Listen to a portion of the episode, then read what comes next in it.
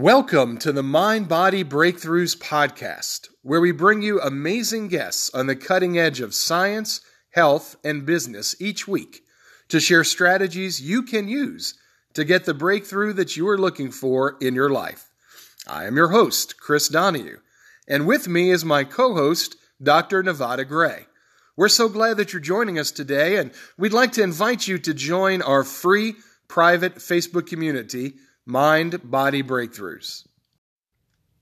The views expressed on the Mind Body Breakthroughs podcast are the opinions of the hosts and guests and are not to be taken as medical advice, as the hosts and guests do not provide medical care. Information provided is for educational purposes only. You should consult your medical provider in relation to your personal health and prior to making any changes in your diet or fitness. Shawn Baker is a lifelong, multi sport, elite level, world record holding athlete and a medical doctor who served as a combat trauma surgeon and chief of orthopedics while deployed to Afghanistan with the United States Air Force. His focus in recent years has been on using nutrition as a tool for health, performance, and overall well being. Through his carnivore training system and private consulting work, he has inspired countless thousands to challenge a highly flawed nutritional paradigm and opt for a carnivorous lifestyle instead. Dr. Shawn Baker, welcome to the show. How are you doing today, sir? Hey, I'm doing wonderful. Chris Nevada, thanks for having me on. I've had you guys both on my podcast, so it's kind of nice to turn the tables around. Looks like you're sitting outside in the beautiful sun down there, and I think you're in Florida somewhere, and, and I know Nevada's up in up in New England, up in Boston somewhere. I, I finally got to meet Nevada in person a couple weeks ago back in Connecticut. Still haven't had the pleasure to meet you in person, Chris, but I'm sure that's only a matter of time. Yeah, so I'm, I'm doing very well. I'm, I'm very happy, and uh, life is good. And uh, I just got off doing my own podcast, so I'm looking forward to chatting with you guys. Yeah, we're so excited that you're here today, uh, Shawn. Thank you so much. Well, Shawn, I think a lot of our listeners are going to be pretty familiar with you, but for the few that haven't uh, had the pleasure yet, just tell us a little bit about yourself, maybe five minutes of of your journey and where you came from and how you arrived to where you are today. Yeah, Chris. So I am, uh, for those interested in my age, I'm 52, but I'll be 53 soon. I've been uh, uh, a physician, you know, since uh, so I went in, uh, entered medical school in the late, late 80s. I actually, it's kind of funny. I actually, so I went to college, got my undergraduate degree, University of Texas in biology. Uh, wasn't really much into athletics. I mean, I was into working out and exercise, but I, I, I did some competitive powerlifting. But then uh, I started medical school, got about a year into it, and then I got hooked up into playing rugby. And I actually dropped out of medical school moved down to New Zealand to play rugby. And so, much to the dismay of my medical s- school advisors and teachers, they were a little annoyed when I did that. Uh, but that's just what I wanted to do. So I ended up taking about a seven year break um, to play rugby, then entered the military uh, to continue playing rugby. But then also, my sort of day job there was a nuclear weapons guy. So I was launching nuclear bombs for the Air Force was stationed, uh, trained out in out in uh, Vandenberg Air Force Base out in California. I went through, I guess I had to go through officer training school in San Antonio, where I was a distinguished graduate, and you know I was just one of the kind of go-getters and athlete in in officer training school. Was, was was an athlete and was just you know just kind of a maniac there, but. Uh, and then I went, so I did the nuclear weapons job for about five years and was playing rugby. And I was, you know, I was, I was about to turn, I think I just turned 30 at that point and I was laying on the bottom of this pile, getting my head kicked in. I had blood coming out of my ears. I was like, all right, I'm tired of playing rugby. You know, I kind of, I've kind of reached what I was going to be able to do with that. And so I decided to go back to medical school. The military was kind enough to, to pay for it.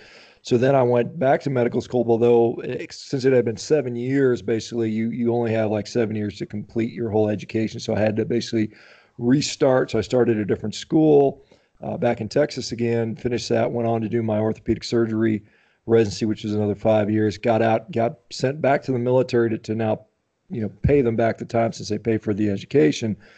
Uh, and then immediately was sent over to Afghanistan, where I did, you know, all kinds of this crazy war trauma.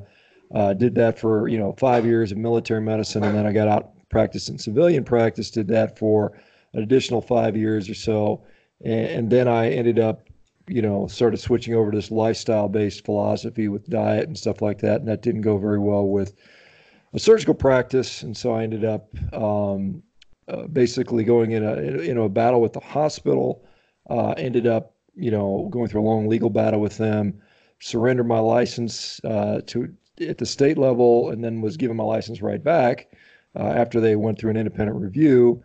Uh, and, and, so now I'm just uh, been a proponent of diet, nutrition, lifestyle in you know preventing and, and, and, and in many cases mitigating disease. And so that's where I've been now. And so as you guys are well aware, I've been a proponent of a you know a meat-based or a carnivorous diet, and and, and among you know as as a, main nutrition strategy. And then I think there's a lot of other things I'm also a proponent of. I'm certainly a proponent of lifestyle in general, which includes exercise. And again, I continued my lifelong athletic journey eventually, uh, you know, setting American records in powerlifting. I was a world champion in the Highland Games. It set world records in that. I was a All-American track and field guy as a master's athlete.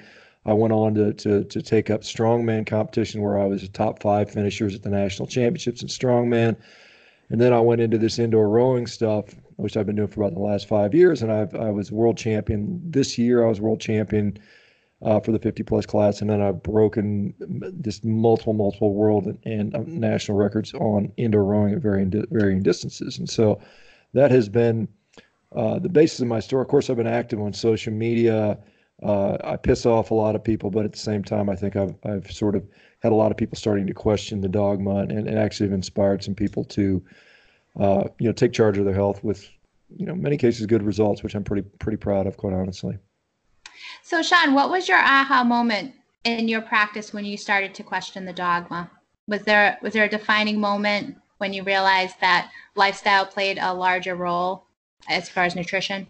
Well, I mean, I started to see that in patients. Uh, you know, I mean, the shocking thing to see it, like to see it right in your face, was I remember I had this, I had this guy who was, uh, you know, he was a big guy. He was pushing 400 pounds, and Chris is no familiar, no stranger to that. But he needed he basically needed his knees and shoulders replaced. I mean, both of them were shot, and I was in the process of, and at this point, I had already sort of changed my own diet and lifestyle and noticed a significant improvement going on a low carb and then a ketogenic diet. I hadn't been on a carnivore diet yet, but I was in that transition process.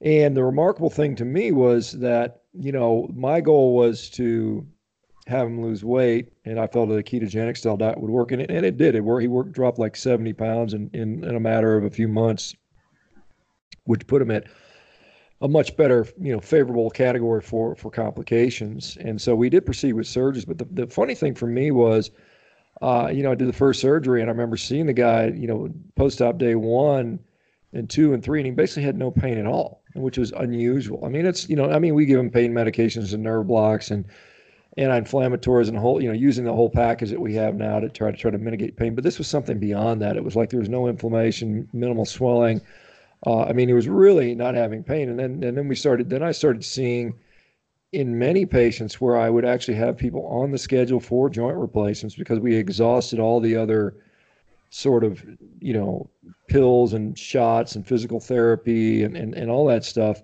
And, and then i started seeing people going on these carbohydrate restricted diets where i mean their pain just went away. And, and sometimes it was going away in absence of weight loss. I'd have them come back two weeks later where they hadn't lost nothing, you know, maybe a pound or two. And, and then all of a sudden, this nine out of 10 pain was now a one or a two. And so we ended up having to cancel surgeries. And, and, and then I started looking at, you know, then I started as I read more. I mean, I, I, I read Taubes's book, you know, Good Calories, Bad Calories, which I thought was a very, uh, whether you agree with all, all of his premise or not, I, I, I, it, it started me to question a lot of the dogma that I had been not necessarily taught. It was just what I believed. It wasn't that I had some formal nutritional training that told me this, but this was just the common sort of accepted wisdom that yeah, you know, you need to eat low fat, you need to redu- reduce calories, you need to lots of fruits and vegetables, and that was the key to health. And I started questioning that, you know, and, and that I think that those were the the combination of things. Just kind of some of the some of the uh, you know mental perception I had, and then actually seeing it play out in front of my eyes with not one or two patients, but lots of patients. And then I just started wondering about all these other things, and I started checking. You know, I'd see somebody with with things like uh, uh, carpal tunnel syndrome. I said, "Well, I wonder what your fasting insulin is," and and lo and behold, it was very elevated. And so I just started, you know, sort of looking at some of the theoretical stuff and finding confirmation in some of the clinical stuff. And so that's, I guess that was kind of the aha moment, you know, for uh, what I was seeing clinically. You know, personally, I think when I when I switched over to a more of a fat-based diet, I noticed the satiety was much different. You know, the the the, the ability to not need to eat constantly was was was really refreshing to me, and so I think those were I mean, a combination of those things are kind of what sort of set me down this crazy path that I'm on now. That's awesome. Well, and Doc, we're all so uh, grateful for all of your hard work and the things that you're doing. I know you've been hugely influential in my life and literally saving and changing lives. I was wondering if we could talk a little bit about like how how do you go about turning some of these ideas into reality. You know, meat heals, N equals many, the Animal Nutrition Network. It's like you've got these flashes of like, I think this could help people. Like, tell us about like the process of of turning it into something that's actually going to be useful for for folks. Well, and this this this goes into something that I'm hopefully going to be working. You know, I've said for a long time. You know, I think this problem with with the healthcare system in general. I know Nevada's part of it. I was part of it. There's many people in there and it's not that there's bad people. It's not that the doctors are ill intentioned. It's just that the system is set up in a way that uh, we are just. It's just it's you know it, it it went from the the art of medicine 50 years ago to now uh, to, to later you know the business of medicine and then the healthcare system and now what I like to th- refer to as basically the disease management industry. I think that's what we really have now. We have a disease management management industry and it's very much profit driven and it's very much you know directed at symptomatic uh, you know relief for for problems that are you know man-made problems anyway. They're not natural natural occurrences. We're not supposed to be depressed or diabetic or arthritic. That's not supposed to happen to us uh, you know outside of trauma and certain other things. And so lifestyle shouldn't cause that. And so we've got this disease management industry. And so I've, I've always longed to said, look, we've, we've got so much money and capital invested in the sort of the disease state that, so now we've got, uh, you know, armies, literally hundreds of thousands and even millions, in fact, of people that are employed as, you know, radiology technicians, lab technicians, pathology technicians, certified nursing assistants. You know, you've got, uh, you know, all this, you know, uh, paramedical personnel, not and including the physicians, that are all designed to deal with this sort of after the fact disease process that's occurred. And you know that's a you know a trillion dollar industry, uh, and and so the problem is if we were to to even put 10% or 20% of that effort into the front end of, of the disease management of the you know, how do we get people not having disease in the first place? I mean, that, that would that would revolutionize the health of the nation and the world, quite honestly. And so I, am trying to figure out how to move the needle in that direction. So that's a general way. And so then, then the question becomes, well, what what's going to inspire people? And I think there's there's some some some key components that I think about. What what do we need to do to change people? I think there's a few things. I think there's knowledge. I think there's motivation. I think there's execution, and I think there's long-term compliance. And I think about what are those what are the things you need to to to develop those things. And, I, and I, have given that a lot of thought, and I've got some things where I'm going to go with this down the down the down the road. So this is kind of a, my long term master evil plan of saving the health of the world, you know, so to speak. But I found that you know, for me and for many people, you know, what what inspired me to change my diet was not reading some study. It was not uh, you know, the scientific knowledge that I may or may not have had or the access to it that I had. It was really just just stories, you know, and I think that's so powerful. And so that's why when I started seeing these things in various social media settings, I was like, well, this is frustrating because it's unorganized, it's hard to find this. And so I said, well, let's let's just start collecting these anecdotes. And, and granted, they're only anecdotes, and people will will will make of them what they will, but they, at the same time, they're very inspiring. And we see we've seen the natural result of having that. Just that little website has probably inspired not only hundreds, but probably thousands and not ten, tens of thousands of people to at least try to change things, and many times with good results. And so I found that the power of story becomes very important. And, and I know some of the research scientists will discount that and say it's not worth anything, but I will tell you, even as a practicing physician who knew far more than my patients about general medicine. I mean, I mean, there's there's no patient's going to walk in the door that's going to know have a better fund of general knowledge than, than the average physician because that's what we do all day, every day long. But there are people that have specific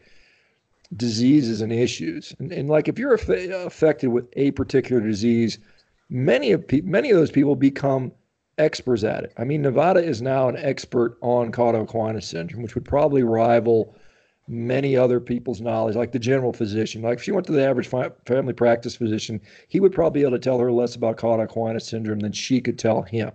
And so you have this opportunity to learn from people with, you know, like I know is it Nassim Taleb likes to talk about uh, skin in the game. So you have these people that actually have, you know, they're living this. This is actually affecting their life. So some of them become ex- extremely important resources. So I, I think it's dangerous to discount those people. And yes, I've seen people that were just absolutely wrong. I mean, they were just absolutely wrong, misinformed. They were harming themselves and not doing the right thing. But at the same time, uh, I think there's some point in learning from that. And so I found that, uh, you know, just like we sort of we go back and we, we, you know, us in a low carb community, we'll look at guys like Weston A. Price, or we'll look at guys like, you know, Vilhjalmur Stefansson and say, well, look, he went out and observed this native population and look at all this valuable data he got, right? And we, we, we sort of think, oh, it was 1920s and it was scientific. I would argue we, we can still do that, even looking at this online community. It's not like these people aren't actually real live human beings that aren't actually experiencing things. I think there's still value in getting that. Now, again, there's a lot of personality and drama and, and silliness that goes in social media, but at the same time, you've got, um, you know, people where you can glean information from just as, and I think it's just as valid as, as some of the other stuff that was out there. Now, you know, measuring and how you measure it and quantify it are different challenges, but they're not insurmountable challenges. I mean, I just, I just conducted a survey I got 11,000 responses on people on meat based diets. And I mean, we, we got good, valuable data on there. And, and I think that's, you know, something that I think is, you know, for all the detractors I have, and I have many, I have many, many, many detractors. Believe me, I hear about it all the time. I've been vilified and demonized and called an idiot and you know everything. You know i mean it, it's just it's just part of the deal. And i've got pretty thick skin about that. And you know i've been through things in my life that are far more important than someone calling me a name or, or, thinking I'm stupid. I mean that that that is you know minor stuff, but for all of that, we have impacted so many people's lives, and so many people out there are sort of you know changing what they think, and, and so I think uh, as far as you know, you know, I'm just like, why not? You know, what what what you know, we fortunately, for now, knock on wood, unless we start seeing more and more censorship and that sort of stuff. But for right now, we have this advantage that if you've got an idea, what's preventing you from trying it? You know, the worst thing that's happened is it's not going to work, right? So, I mean, uh, so like when I put up Meat Heals, me and Mike Goldstein, I asked Mike, hey, you want to help me with the website? He was sure happy to.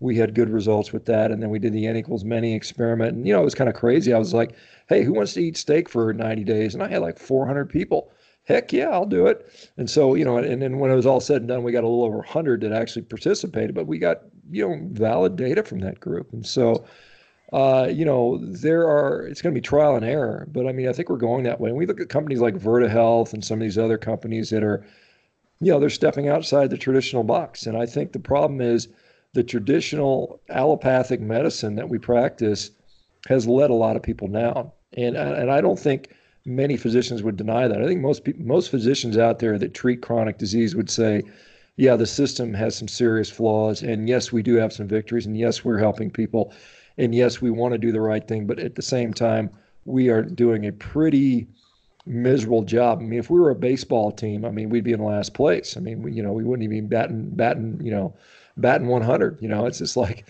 for you guys to understand. I don't know if you're you're a Red Sox fan there in Nevada, but I mean, you know, we're we're not we're not doing pretty we're not doing very well when it comes to chronic disease, and so I think it's I think there is no shame in having people like Dave Feldman and Ivor Cummins and all these people outside of the box looking and saying, "Hey, look, the system's not working. What, what can we do to fix it?"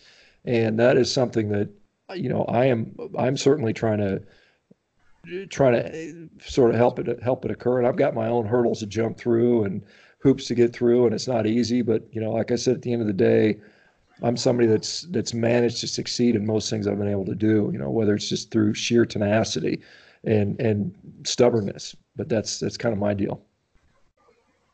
Yeah, what you've created is amazing because when I was personally, uh, look first looking into the carnivore diet after seeing you on Joe Rogan, I went to uh, Meat Heals and on some of the social media platforms and, and looked at all of the stories, and that played a huge role in building my my own confidence in starting a, a carnivorous diet and having a great result. What would you say to people that are drawn to the lifestyle but have been conditioned that saturated fat is bad?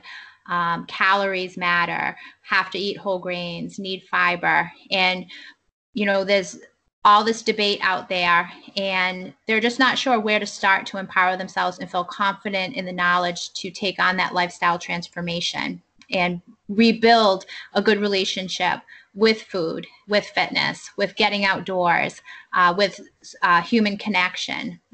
What would your advice be for those people? Well, I mean, I, I, I certainly empathize with folks like that because it, it is very muddy. There are people out there telling you that if you eat meat, you're going to have colon cancer and a heart attack. And there's this, huge online sort of plant based community out there that's putting out nonstop information. Some of it's very compelling. There's people in the middle putting out this stuff. There's there's there's there's stuff all over the place, and so it's very uh, frustrating, and it's it's very easy to to to be fearful of this stuff. And I would say that uh, you know at the end of the day, we just don't know the answer. I mean, there there's just no. I mean, and we can't know. I mean, the only way we would know the perfect diet for, well, I don't think we can we can know the perfect diet for humans in general because there's so many different sort of situations each person's in. I think there's some commonalities. We're all the same species, and I think we generally you know, can eat a certain type of diet. I mean, I think there's clearly things that we know that are not good for us. I mean, no one would argue, if we want to use an evolutionary argument, which I think is valid, I mean, no one would say that we had Twinkies and Doritos and Coca Cola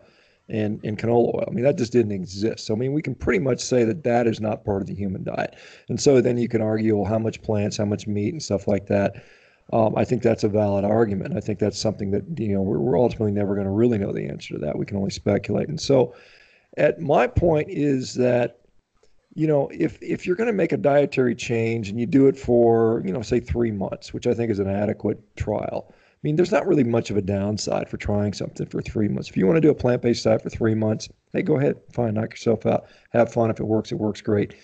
But equally if you want to do a meat-based diet i think that should be on the table too. And i think the the data out there that shows that saturated fat is associated with cardiovascular. I mean, we don't have any, you know, when we talk about science and level of, of evidence, there's no randomized controlled trials, double blind randomized controlled trial of sufficient length and duration would show an actual endpoint that would that would point to this is causing disease. In fact, we have, I mean, again, historical populations of, you know, groups that were eating meat-based diets that were by almost all accounts of people that actually encountered them back in the day when they were doing that was these people are in very good health. So I mean, you know, there's been some revisionist history and stuff like that that that comes out there from people that are kind of propaganda and agenda driven that'll, that'll dispute some of that stuff. But I mean, the vast majority of the literature on that shows that these populations were healthy, robust, free of disease. You know, I mean, you know, they might have been exposed to some of the hazards of indigenous tribes, like like infection and trauma and stuff like that. But in general, the, the chronic diseases that you and I experience, the diabetes, the cancer, the heart disease, wasn't something that was regularly featured in their populations. And so, I mean, I, I don't see, you know, like I said, if you're going to go on a say a carnivore diet and you're and you're you're sort of say, well, my strategy is I'm going to eat steak and eggs for, you know, three months. I mean, three that there's nothing really negative that's going to potentially happen to, to, to, to anybody doing that outside of a few extremely rare possibilities. But I mean, for the most most part, there's not much downside. And you might learn a whole lot. And, and I think it's just something you should be. I, I think the, the state of nutrition science is such that we just don't know. And, and the people that say it's settled or there's consensus is it's really disingenuous and we really have to sort of try it yourself. I mean, it's one of those things, you know, try it and, and see how you do. And, and, most people that try it are quite surprised by how well they do do. Now, as far as, you know, the, the different particulars about it, you know, we talk about saturated fat. I mean, most of the evidence out there shows that saturated fat really has no impact on cardiovascular disease outcomes. If you look at some of the modern research, I mean, there's some older studies where people made assumptions based on, you know, certain population uh, that they looked at, which which might not have been appropriate for you and I. Uh, there was, you know, the, the calories thing. I, am not in the. I, I believe it or not, I'm not a person who thinks calories are, are irrelevant. I think there's still a relevance to calories, but I think certain diets are going to lend itself to, you know, how we partition those calories, how much we burn, you know, appetite, satiety, all those things are impacted by what the food composition is. And it's not only the macronutrient composition, but it's also the micronutrients which make a difference. And so I think, you know, like I said, what I found with a carnivorous diet is it, it naturally regulates your appetite to where, you know, you can, and I know, Chris, you're a big, you know, I, I coined this intermittent feasting. I know you've been a big advocate of that and you like to go to, you know, Brazilian barbecue and eat, you know, load up one night and then you only eat for once every 24 hours and you've lost 220 some pounds doing it that way. And I think, again, I think when we look at, you know, what actually works in human beings, free living human beings is different than what, what works in the lab. And so we have to sort of, you know, be honest with what people are going to be dealing with day to day. We can't lock everybody up in a metabolic ward and and control everything that goes in and out of their body because it's it's it's going to vary. And so I, I think that uh, uh, it's it's it's just more nuanced than than straight up calories in calories out. I think for sure. Do I think calories can make a difference? I think if I were to if I were to hold Chris down and force feed the guy, you know, even the best tastiest steak in the world beyond his satiety, and I did that regularly, you know, you'd gain weight. I mean, I think that would happen. But I mean, the the nice thing is we have this thing called an appetite, which for many of us sort of becomes regulated when you eat the right food. So I think, uh, you know, what you eat is the most important thing, and then beyond that, it, it, you know it goes into how frequently, what time of day you eat, you know, macronutrient, you know, partitioning and all that stuff. So it's it's really what you eat which makes the biggest difference. Right, right. I love it. Yeah, absolutely. Doc, I was wondering. So one of the things we talk about a lot on this show is kind of reinventing yourself. You know, here we are, we're in our 40s, you're in your 50s, you're killing it, you are setting the pace uh, in, in, in life and business and in, in physique and strength. What would you say to, you know, the average person listening at home who feels like, I don't know, I'm 40, I'm 50, you know, maybe that ship is passed, maybe I'm you know, truly, truly am over the hill. Like, what would be your advice to them? Yeah. So, you know, as far as reinventing myself, I mean, there's there there are elements of who I am, who I've always been. I mean, i have always been this sort of crazy obsessed athlete, you know, and and, and that's never going to go away. But I mean, you know, obviously, I've had some things in my life where, I mean, if you would have asked me ten years ago what I would be doing, you know, even twenty years from now, I would probably be, you know, working as an orthopedic surgeon, operating on people. I'd, I'd, I'd have just done my 50,000th operation or something like that. And, you know, that would be my prediction. And then obviously some, some changes in my life occurred where I was kind of, you know, it's kind of like sometimes necessity is the mother of invention. And so, you know, it's kind of like, you know, you have things that happen to you life wise and you're like, okay, well, I have got to do something different now. Um, and that was kind of forced upon me. So, I mean, some of that is not necessarily this sort of special trait I had. It was just, you know, it was either sink or swim. And there's a lot of people that would have gone through what I went through and not come out very well. A lot of, a lot of physicians, you know, they end up unfortunately committing suicide over some of this stuff. And so, um, you know, so I, I find that, you know, you have the power to do a lot more. I mean, if you're, if you're, you know, and I think health is one of the biggest challenges many people face. It's, it's so common. I mean, Chris, you've gone from, you know, 500 plus pounds, obviously clearly not in a good position to where you are now, which is so much better and, and are still going in Nevada. You were, I mean, again, same thing, necessity you. I mean, you were somebody that was facing potential lifetime disability and, you know, partial paralysis. And so, you know, you had this sort of event that comes on you. And you know, we see these, a lot of these people that reach greatness and they, they you see they come from this great adversity. They have these great traumatic events or horrible childhoods and then they rise up out of that. And so some of that's just, you know, is character building. But I think, you know, you don't necessarily have to have that happen to you. And for and hopefully most people don't have that happen to you because it pretty much sucks. I mean, you know, I'm sure Nevada was I'm as as happy as you are now and as glad you've discovered it, you would have probably rather never had that, you know, that that ruptured, you know, disc. I mean, you would have rather said I could I could I could have skipped that part of my life. I mean, I would have I would have not done that. If I if I could have gotten where I am now without that, I would have gladly chosen that. And the same thing with me because I would like to say I wish I could have just figured this out on my own and not not required some sort of sort of disruption in my life to get there. But that sometimes has to be the case. Um, but I think that you know there's nothing. You know, the biggest obstacle is often ourselves. I mean, that's just it. I mean, that is the biggest obstacle, and we are we are used to uh, accepting mediocrity. We are used to accepting failure. Uh, and, and we just kind of resign ourselves to that. We become like helpless, you know, the blind fish. You know, it's because we're we never see the lights so we lose our eyes and so that that that that happens it doesn't have to be that way and sometimes it takes um, you know a kind of a singular focus uh, and it often comes at a price i mean for me to do some of the things i've done i've had to make sacrifices in other areas of my life and you know it's it's you know you realize that you know i think it's it's it depends on how important it is to you i think i think living a life that is free of pain and disease and suffering is, is an important aspiration. I think most people should have that.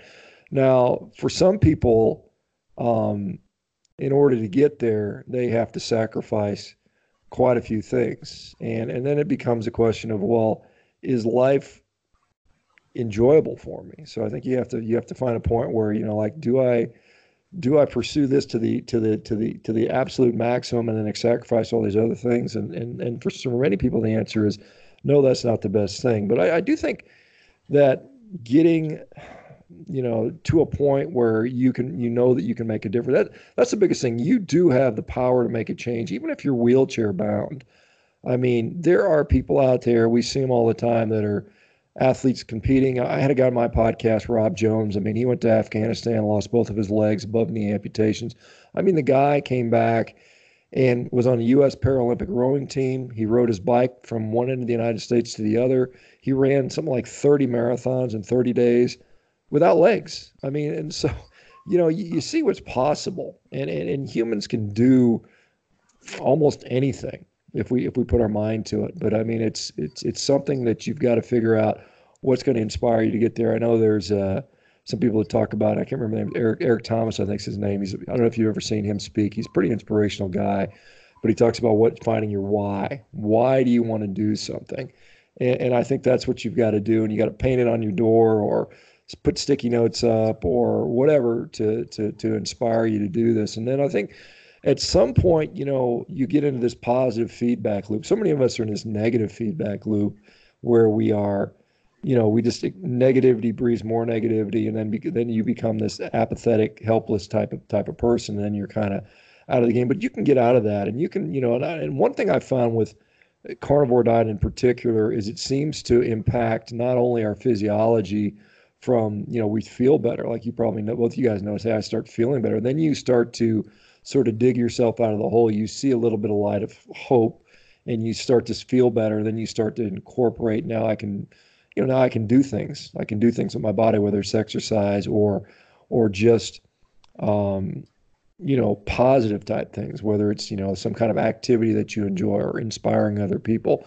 So I think that's, that's been very, very important. I think, like I said, nutrition underpins a lot of this stuff. And so I think that's, uh, it's tough to be a high functioning person on a poor diet. That's for sure. And I think once you start, you know, there's some basic things. I know you, Maslow's uh, hierarchy of needs is is you know at the bottom, and I'm, I'm sure some of you guys are familiar with that. But one of those things is is is food, and I think that's you know sleep, food, you know, uh, you know, oxygen, you know, shelter, clothing, sex, breathing. All those things are important at the bottom. But one of those main things is food, and if you don't have that, um, dialed in correctly, you're going to have a hard time building beyond that. So you got to start with the basics. And once you start covering the basics, that allows you to, to kind of expand and grow and, and, and do all these sort of great things that you might want to accomplish.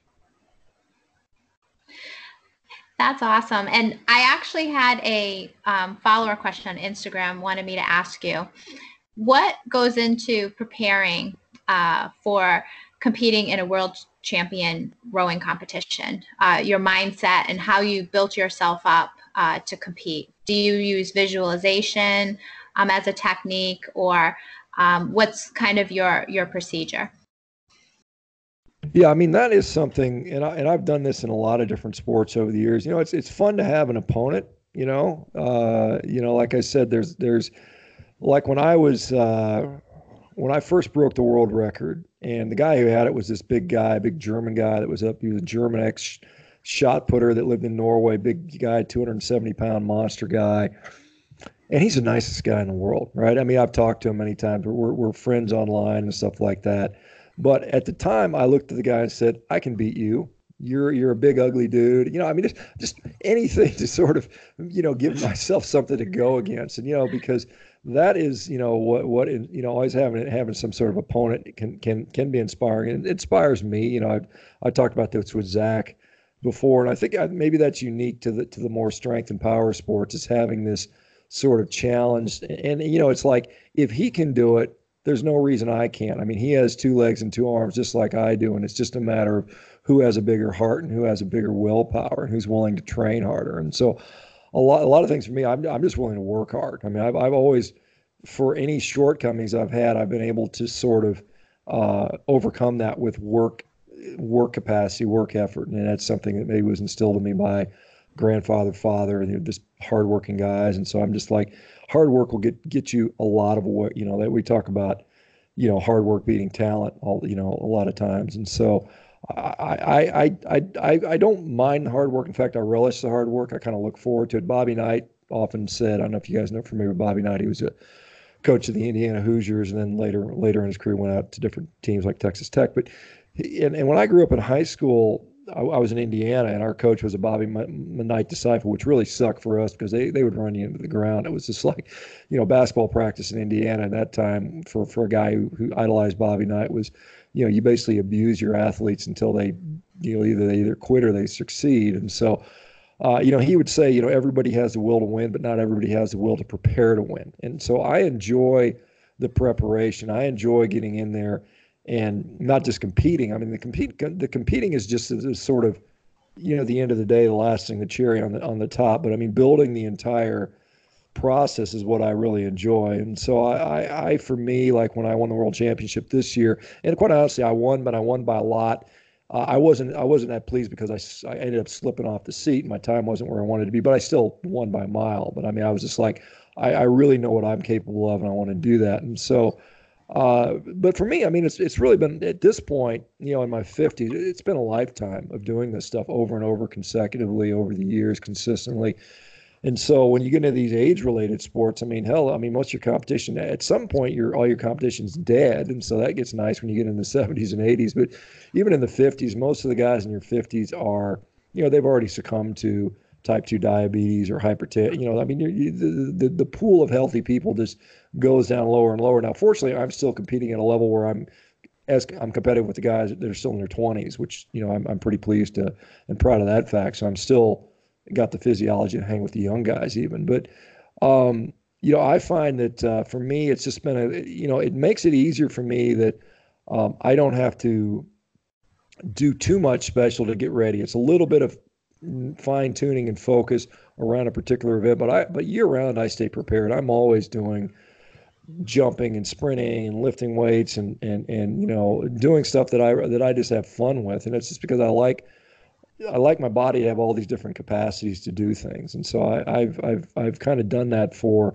literally decades now. I mean, I mean, I've been out running sprints for 30, 30 years. I've been lifting weights for 40 years. I've been jumping and, and stuff like that for decades. And so all those things that make you a good athlete, I've just done. I just I just kind of do them. It's kind of like brushing my teeth for me. It's like you know once a week, I'm like okay, I need to do some jumping, and and and that's what I've done to prepare and just keep myself prepared so that I can go into really any sport where I have a reasonable chance. I mean, I can go back out like I, I like I won the Highland Games World Championship in 2010. I haven't thrown in five years or more. When I, yeah, about five years the last time I threw anything. I know that I could I could walk into a Highland Games next week, and you know maybe well maybe practice for two weeks, and then I could walk into a Highland Games and I could win. You know, certainly my age without without anything because I've just maintained that physical capacity. And it's just a matter of doing those things. So I mean, it's it's. Uh, yeah, it's it's you know not the preparation for the, the event itself. It's it's a lifetime preparation, and just it's just kind of staying there, and I enjoy I enjoy doing that.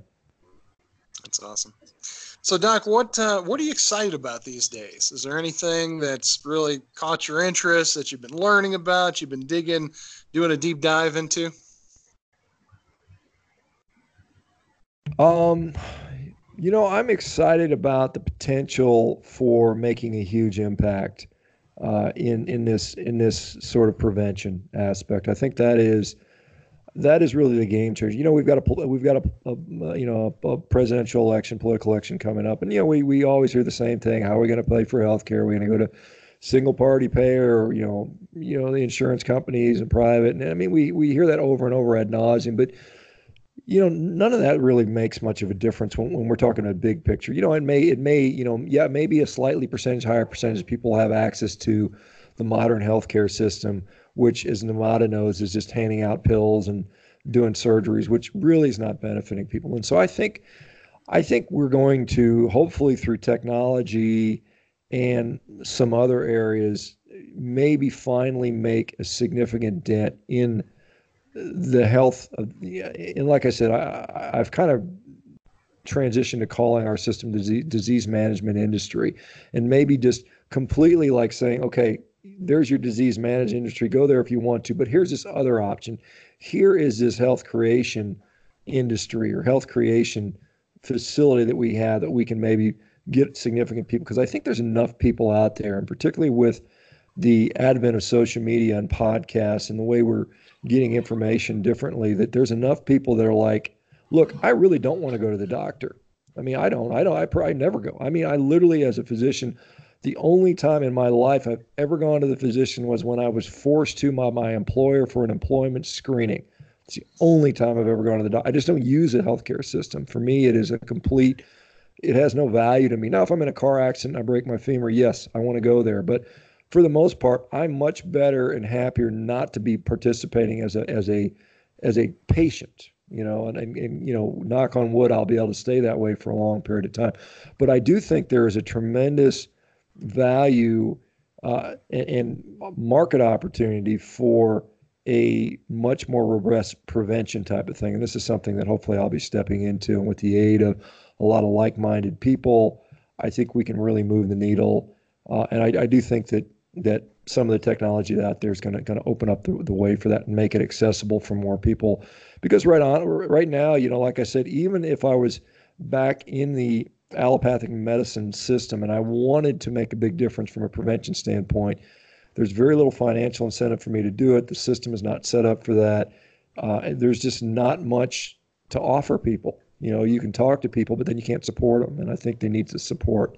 And I think, like I said, this is something that like I said, more to come on this over the next maybe year or so. Uh, that that I'll be, I'll be doing that. So that's where I'm kind of looking at. So I've got something that you know if if things turn out like I hope they do in five years, this will be a very different landscape where we are. But we'll see what happens.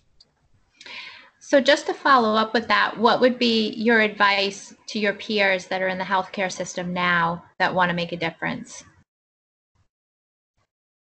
Yeah, that's uh, that's a that's a that's a that's an interesting one. I, I think that uh, I think you know don't be afraid to step out of the box. There are alternatives. I mean, there are ways you can use your passion. The reason most of us went into the healthcare industry was to actually help people. I mean, yeah, it's a living and it's a job, and you know, obviously there's a lot of frustration that comes in that. But I mean, you know, like I said, it's if you don't like the the way the game is being played, you can take your talents and your skills and play a new game. I mean, there's no, I mean, like I said, you know, fortunately, like particularly in the United States, we live in a place where we still have those opportunities. And I think, you know, a lot of physicians are discovering that, uh, you know, they don't have to so, sort of do the, the, the, the standard, you know, what, what is expected of a doctor. You can, you can do a lot more things. I mean, you are a very valuable, talented, intelligent, often passionate and driven person, and you don't have to sort of channel that stuff into you know it's like banging your head against the wall and trying to push you know you're trying to you're trying to bang your head against the wall to, to, to push, a hole in it. I mean maybe maybe you just walk outside the door and get outside you know rather than trying to get out that way. And so there are there are you know like i said there are things out there and, and there are a lot of physicians that are and it doesn't have to be physicians. It can be you know like i said pharmacists or whatever uh, massage therapy guys. I mean, there's a lot of different ways that you can you can impact things. And so I, I, I would I would let your imagination run wild and pursue some of these things and look into it. And, and and chances are somebody's already doing it. Somebody's already done it. So the model's out there. It's the same thing with these, you know, like I said, just to use the analogy, of these meat-based diets. I mean, people have already done it. People have already tried it. You know, it's like it's like come on in, the water's fine. We're already here swimming. We know what it's like. So we can inspire more people to do that. And I think we're seeing more and more physicians and you know other healthcare providers that are saying, "Hey, look, I can I can still help people and do something outside of you know the insurance industry and the the coding and the the typical you know healthcare like I said disease management industry is I'm gonna I'm gonna call it you know for the future. Awesome. Well, Doc, we are behind you. We believe in your vision. Uh, whatever we can do to support you, you know, just just ask. Thank you so much for coming on today. Let um, for those who don't know, let our audience know where they can find you. Sure. So let's see, where am I at? I'm kind of on, so on social media. I'm I've got a fairly popular Instagram account. It's Shawn S H A W N Baker B A K E R 1967. Uh, I'm fairly active on Twitter still with S Baker MD. Uh, I am the administrator of the World Carnivore Tribe on Facebook, although I don't participate as much as I probably should. I've got a YouTube channel. It's just Shawn Baker. Uh, I talk about. I put out videos. I don't know once once a week or so. Um, and then uh, I still have Shawn-Baker.com. There's a website, and then I've got some other things coming down the pike. So, and then I've got my book coming out. Yeah, I forgot about that. I've got my book, The Carnivore Diet, which will come out in. It's going to be released in November finally. So I know somebody's been waiting for it. It's been on pre-order, so I think it's available on Amazon. Hopefully, it'll get out there and impact a lot of people and, and be well distributed. You know, because hopefully, like I said, that'll allow me to do if if I can. You know, if the book sells well, it'll allow me to do some of these other things that I really want to do. You know, because like I said, everything I want to do requires some amount of some amount of funding to do that. And so these are some of the things that that will allow me to sort of, you know, make the impact that I that I ultimately want to make. And Shawn, are you also doing um, some consultations? Because I saw on your website you had some consultations, and you have a carnivore training program. Oh yeah, yeah. So there's the, the, carnivore training system, which is more geared for workout. We do touch on diet in that, but it's more just a generalized you know, it's not a specific for bodybuilding or powerlifting, but it's a generalized what I think are the things that people should be doing for health when it comes to exercise. So it's a pretty the, the program was designed, you know, like I said, I've trained with all kinds of gold medalists and world champion athletes and been a champion in those respective sports. So I've kind of combined the best from all of those sports using things that I think are not only effective but are both efficient and then more importantly very safe and so a safe effective efficient way to reach various components of health goals or fitness goals which i think are important which include strength hypertrophy conditioning you know the ability to to to move appropriately so those things are all there and then yeah i am doing some consultations um, these are not medical consultations. These are more diet, lifestyle coaching type of things. I can, you know, I, people ask me at their labs, and I can give them general information about that. And you know, and you know, of course, you have to talk to people about, you know, these medications or things that you may need to to have adjusted. You'll have to talk to your physician about that. But many people are asking me about how to employ diet, what things what things are effective, which ways, you know, what because there's a lot of there, there can be a lot of nuance. As simple as it is, some people have have a a hard time really conceptualizing it and they have concerns. And then the other thing is, quite honestly, some people just need just need the motivation and they need the uh, you know the kind of a little bit of hand holding and, and, and it's something that is they need reassurance from somebody that's done their bend that and is fairly knowledgeable and so that's kind of what I offer to people and so that's um, I think I've got uh, you know I, my email is just Dr. shawn Baker Consulting at gmail.com if you're interested in that. And so I usually, it's usually 15, 30 or 60 minute sessions. And uh, uh, I've really enjoyed, I really enjoy interacting live with people. Uh, you know, I per- certainly, and I do that mostly over the internet, either phone call, Skype, Zoom, typically. Uh, but that has been something that I that I do regularly. I'm not sure how much longer I'll be able to do that, depending on how busy I get with stuff. But as long as I can, I can do that. I do that, you know, fairly frequently at this point. Awesome. Well, Doc, thank you so much. This was fantastic. I think people are really going to appreciate this episode and uh, continued success and luck with everything that you're working on. We're behind you. Yes, absolutely. Thanks, guys. Appreciate it.